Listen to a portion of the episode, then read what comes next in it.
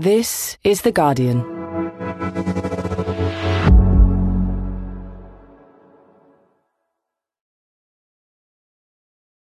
The invasion of Ukraine is now entering its second week, and events there are becoming even more horrific.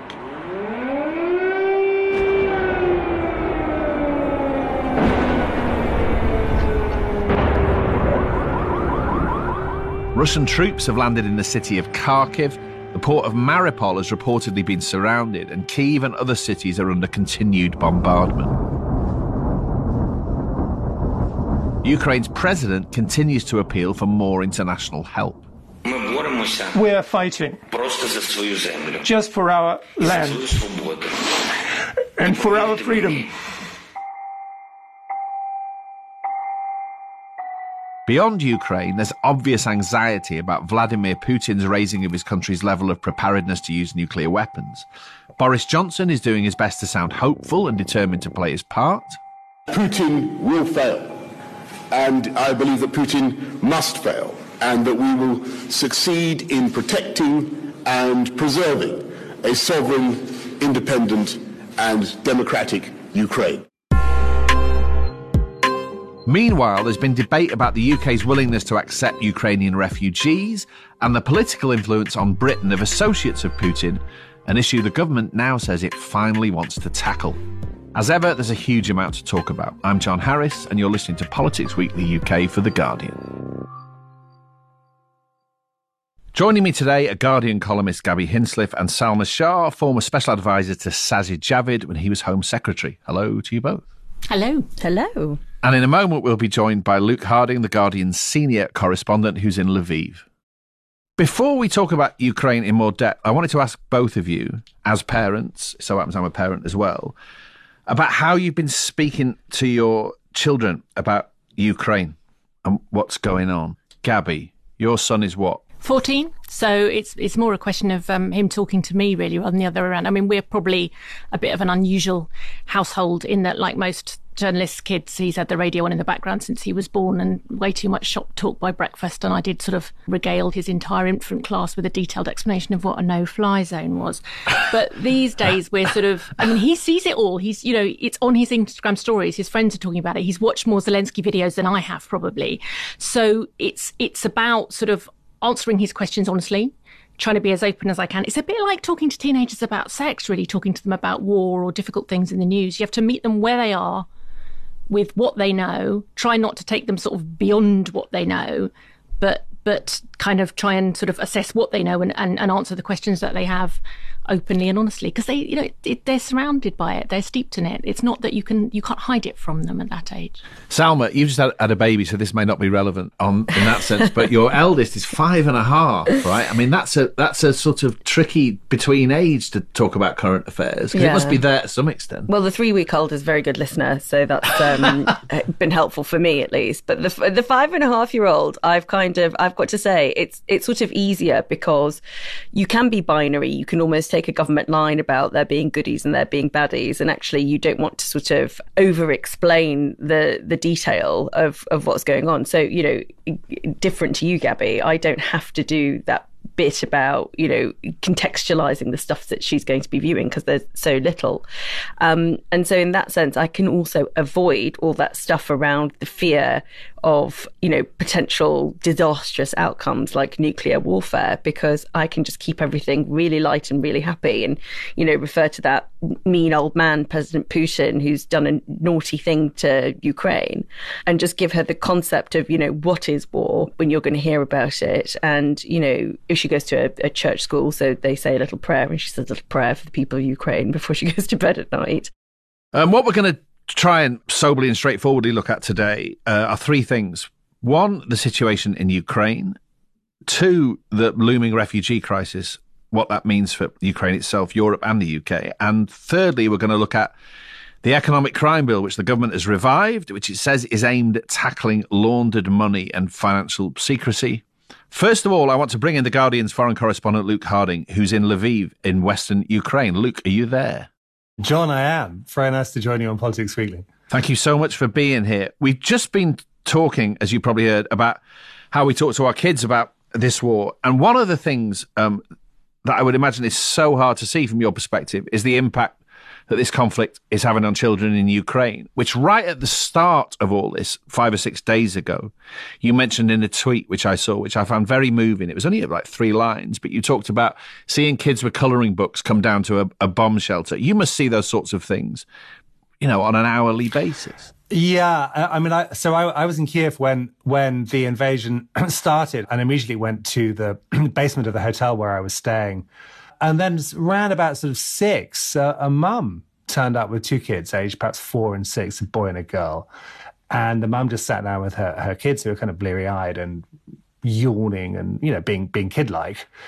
And I noticed they had coloring books. And at that point, I have to say, I just teared up because actually these bombs were raining down on a city of, of three million people. And um, uh, you know, Vladimir Putin says that you know, he's just hitting military infrastructure. It's a special operation. What we now know, week on, is that he is slaughtering civilians, I think deliberately. And it's just a tragedy unfolding in real time. I, I left Kiev after a couple of days and, and headed out west. It, the, the mood was more and more ominous and, and found myself in a traffic jam at 3 a.m. with thousands of families, people, women, fleeing, one woman who'd driven 28 hours from practically the Russian border with her nine year old without sleeping, without stopping, left her husband behind, area now under Russian occupation. I met another family of three, an IT designer from Kiev at a sort of petrol station in the, in, in, in the gloom, holding a little kid, uh, eight month old Tikhon in a romper suit, you know, pert and wide awake. And my job is to describe the situation objectively, to to bear witness to what's going on here, to to this dark moment in history. But it's hard not to be caught up. Tell us about Lviv, which is, as you've mentioned, is where you're sort of suddenly based now. That's relatively close to the border with Poland, but also that's somewhere which is seeing uh, the mass arrival of refugees from across Ukraine. Just give us a sense of what you're seeing in the city right now.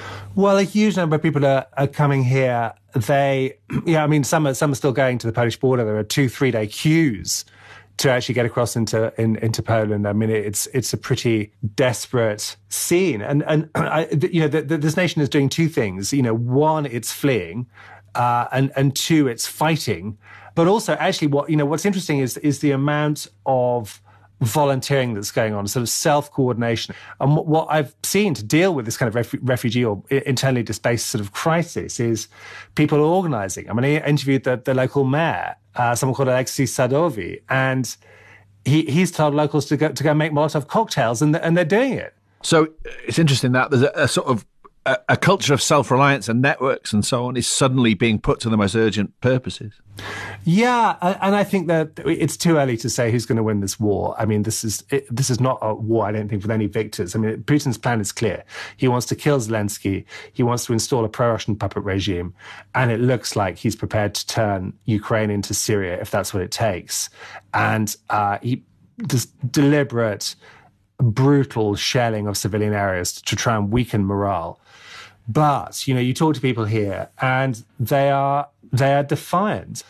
I guess I just hope, you know, having spent a lot of time here, you know, I've been here most, most of the last three or four months, is that the sort of West stands by Ukraine and doesn't lose interest. Um, and just one last thing, John. The, the mayor, this wonderful mayor, Andrew Sadovyi, I said, what can London do? He said, um, Boris Johnson can seize the villas of Russian oligarchs in London and use them to, to house Ukrainian refugees and children.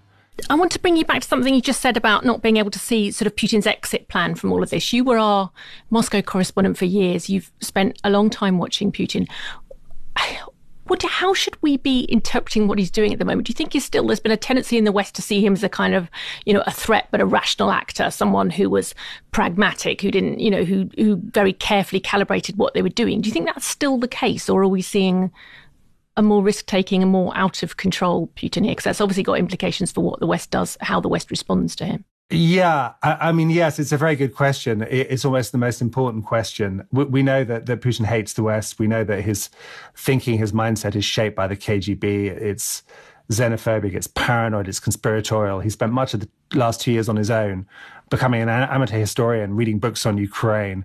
He seems terrified of getting COVID. There are serious questions about his mental fitness. And also, there's a sort of strategic mystery at the heart of all this. Why is Putin two decades into his I was going to say leadership, but you might say reign, dictatorship. What, what, why is he doing this now? You know, we don't quite know. There's some element I think future historians will be able to get that we're currently missing. But he, he's obviously in a hurry. He feels touched by history. There's there's a there's a messianic quality to his behavior at the moment, and it, it, it, there's there's nothing good to be to be, be, to be said here because I think he really wants final victory and will do everything he can.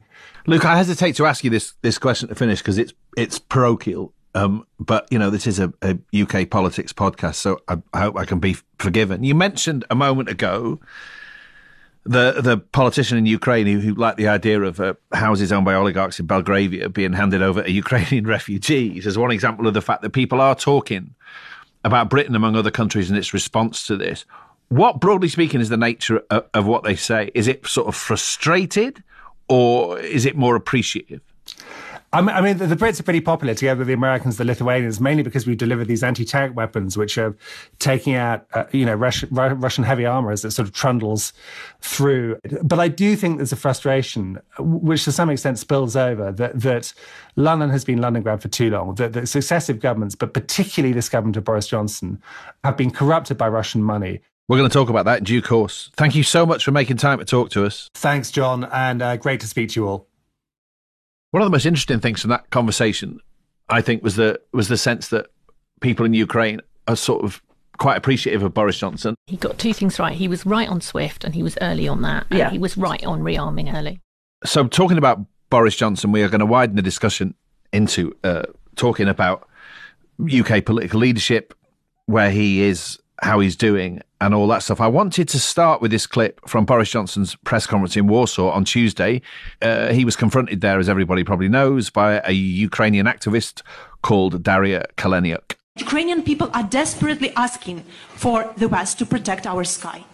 We are asking for the no-fly zone. We are saying in response that it will trigger World War III. But what is the alternative, Mr. Prime Minister? Uh, look, I just want to, to, say that I'm acutely conscious that there is not enough that we can do uh, to, as, the, as the UK government uh, to help in the way that you want. And I've got to be honest about that. There's a really interesting tension, I think, at, at the heart of that conversation because in the response to what's happening in Ukraine, but also elsewhere among among the rest of us, understandably, there's a lot of passion and emotion and moral clarity about what's going on there, and a very sort of clear moral story, which is about good versus evil, a blameless country being the victim of an aggressor. And I, like lots and lots of people, most people probably, feel that stuff very strongly. It's hard to deny that that's the reality. But at the same time, and this week's a good example of this, if there's a lot of talk about Putin raising the, the threat as far as nuclear weapons are concerned and the prospect of this war escalating in all sorts of awful ways, clearly that reminds you that compromises are necessary. Diplomacy is never about black and white. Morals very often don't enter into it. And in the midst of a, situation as delicate as this, politicians have to be very, very careful about what they say and the actions that they, they authorize. And Boris Johnson, in particular, it seems to me, is faced with something that he's probably not used to.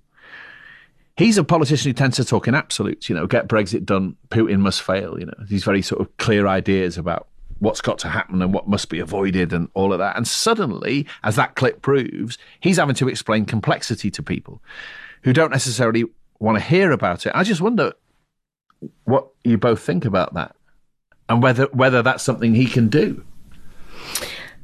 I think he's demonstrated, you know, against type that he is he understands that this requires a lot more consideration. I also think he's actually supported very well by an excellent defence secretary. That's been noticeable, hasn't it? Ben, ben Wallace has performed Wallace has very impressively. Yeah. yeah. And I think that that is probably, and, and also the interesting thing is that Ben Wallace is, you know, a real pal of Boris Johnson's. You know, he is, he is a Johnsonian, Johnsonite, whatever you want to call it. You know, he ran his first attempt at a leadership campaign. So I think Boris probably takes his advice in a way that perhaps he wouldn't necessarily from people that he thinks are potentially political rivals. So there is that dimension to it as well. So I don't think we can discount the fact that actually Ben Wallace is is in command of his brief, and I think explaining things well to the prime minister and has the prime minister's trust.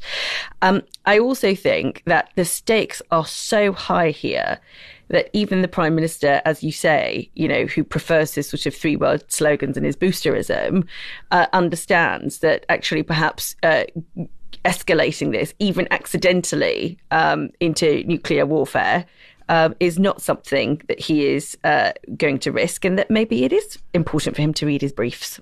I'm, I'm a little bit wary of this, and I wouldn't accuse you of this for a moment, Salma, but it might escalate into a sort of Boris Fest if we're not careful. There's another issue. There is, there is another issue here, though, isn't there? Which is that international alliances and cooperation are at the heart of all this. Yeah. And partly because of his time as, as foreign secretary, Gaby, his reputation in the capitals of Europe isn't all that, is it really? Yeah, but I think there's a sense, to be fair, that this crisis, which everyone is, is genuinely gripped by, has overridden a lot of petty concerns. Is this the A team that I would have chosen to take us into this, you know, scenario? No, to be honest. Am I comfortable having a prime minister who, you know, is always one day away from having his collar felt by the Met in charge at, at this particular juncture? Not really. Would I choose Liz Truss to be the Foreign Secretary of the Ages? Probably not. But on the other hand, you do see leadership. We're not the only people involved here. Von der Leyen has, you know, provided really effective leadership for the EU. I'm really glad it's Biden, not Trump in the White House. You know, we are not the only leaders and agents in this crisis. You mentioned Liz Truss a moment ago, um, and we were going to reference it. When it comes to this question about the delicate nature of it and how careful you've got to be with what you say, you have to be cautious and careful and understand that things can escalate just because of things that people say. This is what Liz Truss said about the prospect of mercenaries, as I understood it, from Britain going to fight in Ukraine. The people of Ukraine are fighting for freedom and democracy, not just for Ukraine, but for the whole of Europe, because that is what President Putin is challenging. And absolutely, if people want to support that struggle, I would support them in doing that. So you support Britain, people from Britain, going over to Ukraine to help in the fight? Absolutely, if that's what they want to do. Now, straight away, it should be made clear you're shaking your head ruefully, Gary. So was so are people in Downing Street because so they distanced themselves the from world. that, as did the British Army. Oh, it's a classic mistake born of just ranking experience. I think it's wrong on probably three fronts at least. Firstly, the last thing Ukrainians need is, you know, 18 year olds who've only ever seen war on a PlayStation turning up full of romantic ideas and getting themselves killed. Secondly, it's a potential offence under the Terrorism Act to fight overseas in a war yeah. in which Britain is, is not engaged. That. Yes, that. that's legislation. You know, it's, it's, meant to deal with sort of people going well, over to Syria to ISIS, fight jihad. Yeah. But yeah, you know, it, it's not country specific. So, you know, that's a big issue. And finally, you last thing you want to do in, in this kind of conflict is at the moment, you know, Britain is not militarily engaged. We need to make it very clear that we're not militarily engaged. If a bunch of old British paratroopers turn up in Kiev tomorrow, you know, it becomes much easier for the Russians to say, oh, the Brits are blurring the lines. They're committing mm-hmm. troops, you know, by the back door. You're not, it's a dangerous, dangerous thing to say. And that's why the rest of government immediately went, no. Okay. We're going to go on to another aspect of exactly that conversation about what we're doing and whether it's enough and the the clash between morals and politics and all that by talking about the refugees and specifically the British end of this question. The United Nations says that up to 4 million people could flee Ukraine, um, which would make it the largest refugee crisis Europe has witnessed for decades. It's widely expected that 4 to 5 million people are going to cross Ukraine's borders and to, you know, I'm being slightly charitable here. The UK's position over the last few days has seemed to be evolving somewhat. How does a 75 year old woman living with sirens going off, living in a basement, get to her son who's living in London? Can she do that? Is she able to do that? Because I can't see how she does. How does she go to Lviv, 11 hours drive away, get a, a visa, and then I mean, it just doesn't make sense. I don't see how she can get to her son in London under the current system? Well, uh, th- this is a, a, a, consistent feature whenever we have humanitarian asylum schemes set up. We know that the difficulties on the ground m- make it practically very challenging, uh, and we need to be ready with our international partners, the Europeans, uh, others the around EU the world. is saying they can, any Ukraine can come in. Any Ukrainian can come in for up to three years. That was the Sky News presenter Mark Austin um, and some sirens going off in Kiev, talking to the characteristically confident and eloquent Dominic Raab. Um, by Tuesday, Boris Johnson said Britain would double the number of Ukrainian refugees it's prepared to take, up from 100,000 to 200,000. This is the Home Secretary, Priti Patel, announcing those plans in Parliament. Firstly, we are establishing an expansive Ukrainian family scheme so that British nationals and people settled in the UK can bring a wider group of family members to the UK, extending eligibility to parents, grandparents, adult offspring, siblings, and their immediate family members. Again, the scheme will be free. Those joining family in the UK will be granted leave for an initial period of 12 months. They will be able to work and access public funds. Salma, not for the first time today, I'm going to say you worked in the Home Office under a Tory Home Secretary. Why are the politics of this evidently difficult for the government? I don't think the politics of it are difficult for the government. Something's difficult I think for the what's government. difficult are the logistics of this, basically, because you have in asylum claims, uh, you have, a, a, by the way, a system that is creaking already, if not sort of, you know, collapsing in parts. You have uh, 100,000 people from Hong Kong who've been granted, you know, uh, refugee rights and asylum rights. You have tens of thousands of Afghans who've been granted, and this is in a very short space of time, granted refugee rights. And now you're going to have 200,000 people from Ukraine. Now, you can be expansive and broad, and everybody wants that to be the case because people are fleeing and they are in need, and you want to be able to help. But this is about where people are going to be housed because you know the hotels that you uh, that you're depending on i imagine are probably already at capacity um, in terms of what the home office is already paying for. So the idea that actually you ha- you are bringing people who already have family here means that there is some kind of infrastructure there for them to be allowed support. I think if you're going to keep adding pressure to this there is going to have to be some give somewhere in terms of how the system is funded because what she just announced also is that the, the visa fee is going to be waived and the board border is self funding, right? And everything that comes with it is self funding. So Treasury is going to have to give you a whole wedge of cash in order to make this a much more generous offer. I could accept that in good faith, what you just said, probably in the case of, of any other Home Secretary, but it's Priti Patel here. No, Only a I- matter of weeks ago, I think this made a great play of the fact that she was denying any, any meaningful practical passage for refugees into the UK. So it's hard not to see it in that context. But she, it? but you know, actually, by her own, you know, rhetoric and her own narrative, she has been pretty hard on immigration, and it's not where I am at all. and on asylum and and, and, and on this and on asylum and refugee status. But she, in in the face of this crisis, I think she has legitimate reason to be concerned about numbers, and it's not about the fact that she doesn't want to be. I mean, I'm, I'm not speaking on her behalf, but this is my understanding. It's not. It's not the fact that she's is not trying to be expansive and open and generous. There are considerations that we have to um, understand that are about the logistics and the practical But challenges. George Osborne, Rory Stewart, Julian Smith, David Mundell, quite senior Tory politicians, have made exactly the reverse argument. Have said that that we have to open our borders to Ukrainians, and it's as simple as that. But, but it's not as simple as that. And they can say it because they're not responsible for those decisions. I mean, I can sit here and say it because it's easy for me to sit here and say it. And of course, I want there to be a generous offer to Ukrainians who are fleeing for their lives. That's not, that's not the point that's under contention. You know, if I was in that situation, I would want to say to Treasury, we need to make this offer. We have to help. We're going to have to find some way of giving the border, uh, which is essentially the way that you, the way that it's funded, and thinking about how we how we actually are able to help local authorities and our asylum system cope with people that are, that are coming in. Can we just talk about the, the public? Because one of the most interesting aspects in this conversation is if you look at opinion polling, and actually if you just have sort of day to day conversations with people, people aren't where uh, perhaps some of the worst expectations about public opinion and public sentiment Yeah, I think might suggest that they would be on this. I think we, we probably spend our lives at the Guardian over, overestimating people's lovely generous, generous instincts. But in this case, I Speak think for the yourself. government is underestimating the sort of generosity of the public on this one. I mean, when the Daily Mail has a front page at repeal for refugees and Yeah. it's raised, you know, quarter of a million pounds in 24 hours, that tells you something about where sort of Middle England opinion is shifting to. And there's an interesting underlying shift. I was looking for something else entirely at some uh, research work, uh, so sort of from NatCen earlier this week, which is looking at how attitudes changed in the pandemic. One of the most surprising things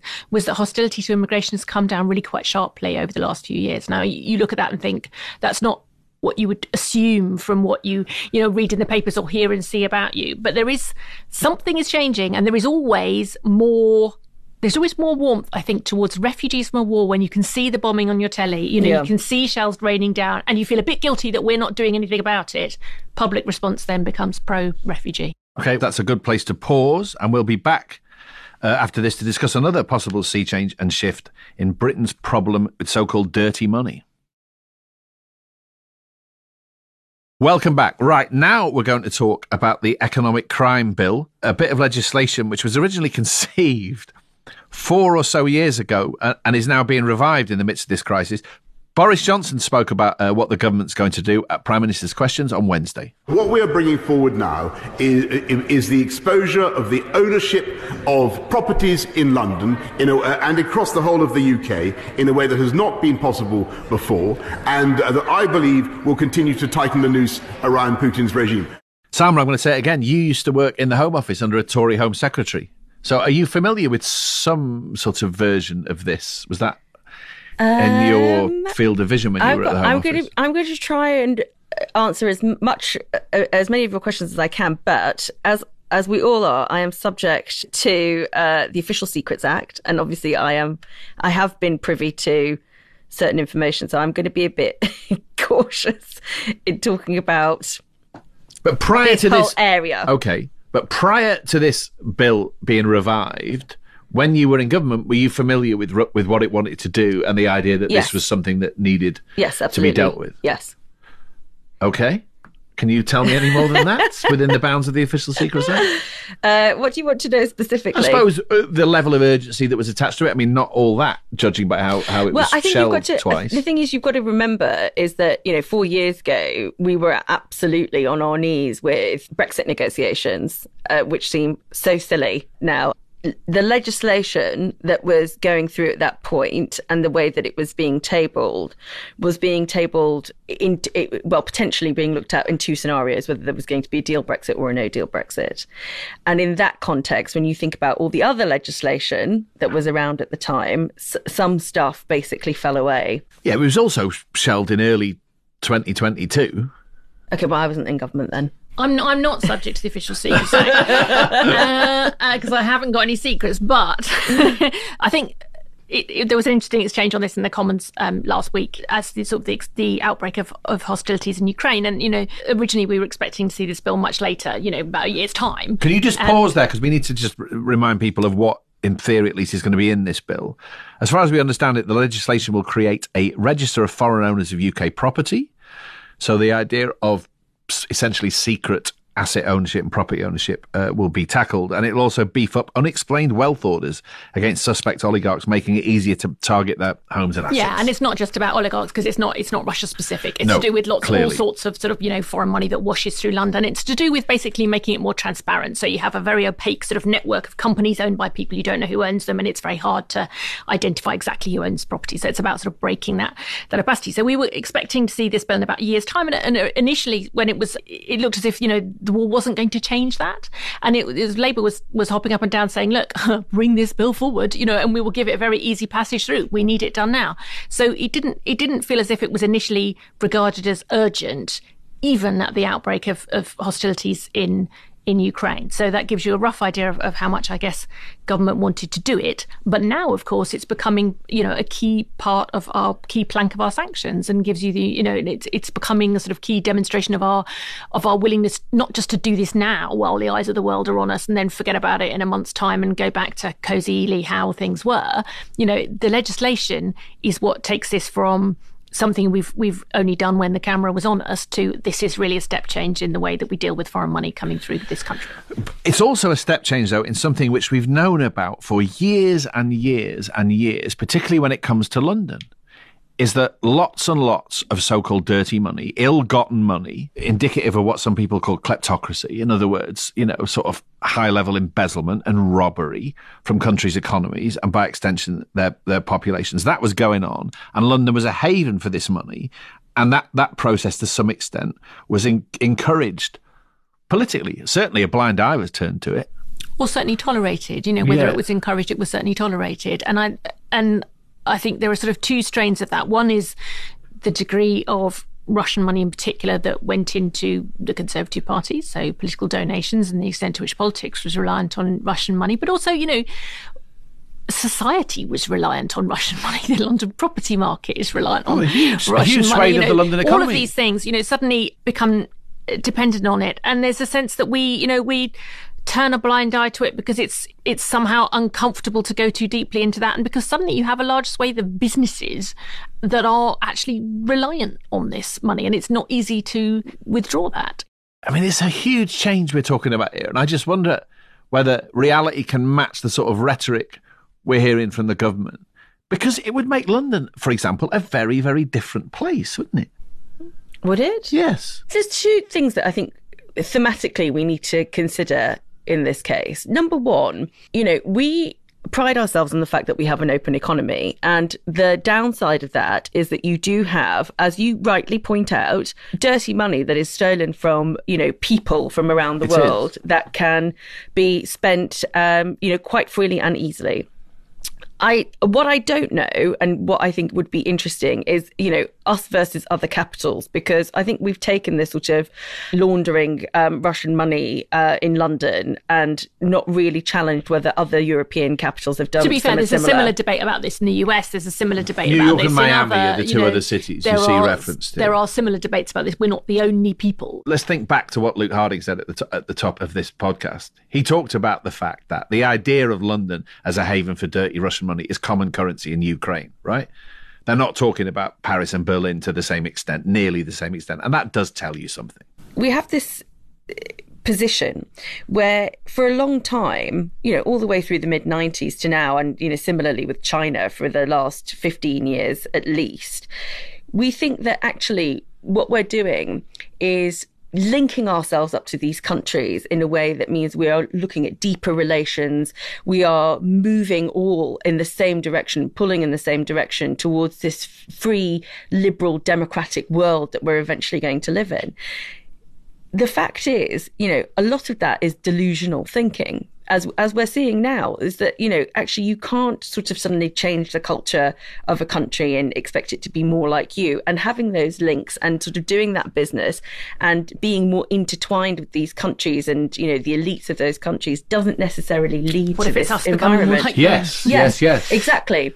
And yeah, that, it's not that they get pulled towards us; we get pulled towards yeah, them. And and that is always the danger. And I think you've always constantly got to be calibrating that because it's the long term view; it's not the short termist view. And I think a lot of the problem of this has been that short termist view. I'm going to sound a bit like Boris Johnson and I'm going to talk in terms of absolutes and simple solutions and all this. A big shift, Gaby, is required here. And I just wonder how confident you are looking at this. A big shift is happen. required here, but I think what's been what I've taken comfort from in the last week actually um, is the sense that firstly there are big shifts going on anywhere, everywhere, things that you never thought would happen. We're in sort of Switzerland and Monaco saying we'll join in economic sanctions yeah, on German Russia. Defense spending. You know, German defense spending. All of this, you know, our world is changing around us. Things that have been too difficult to do for a long time, we're suddenly realizing that we're going to have to do.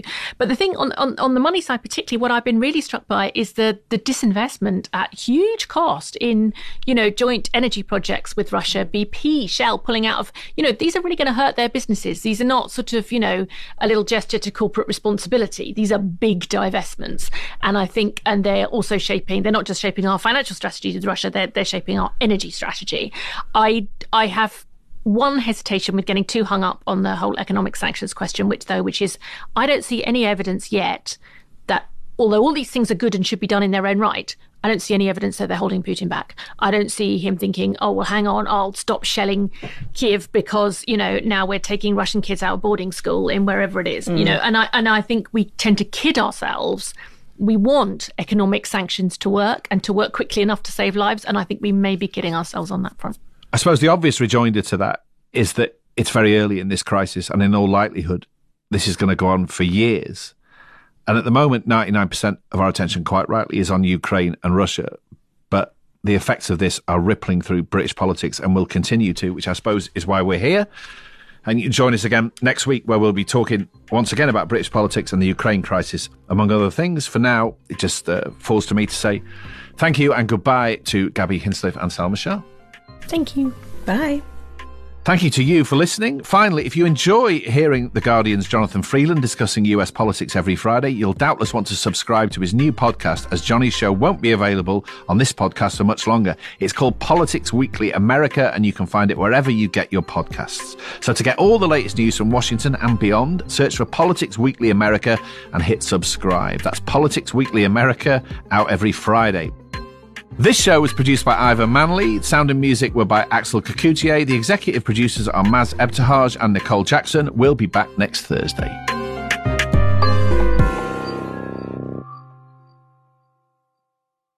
This is The Guardian.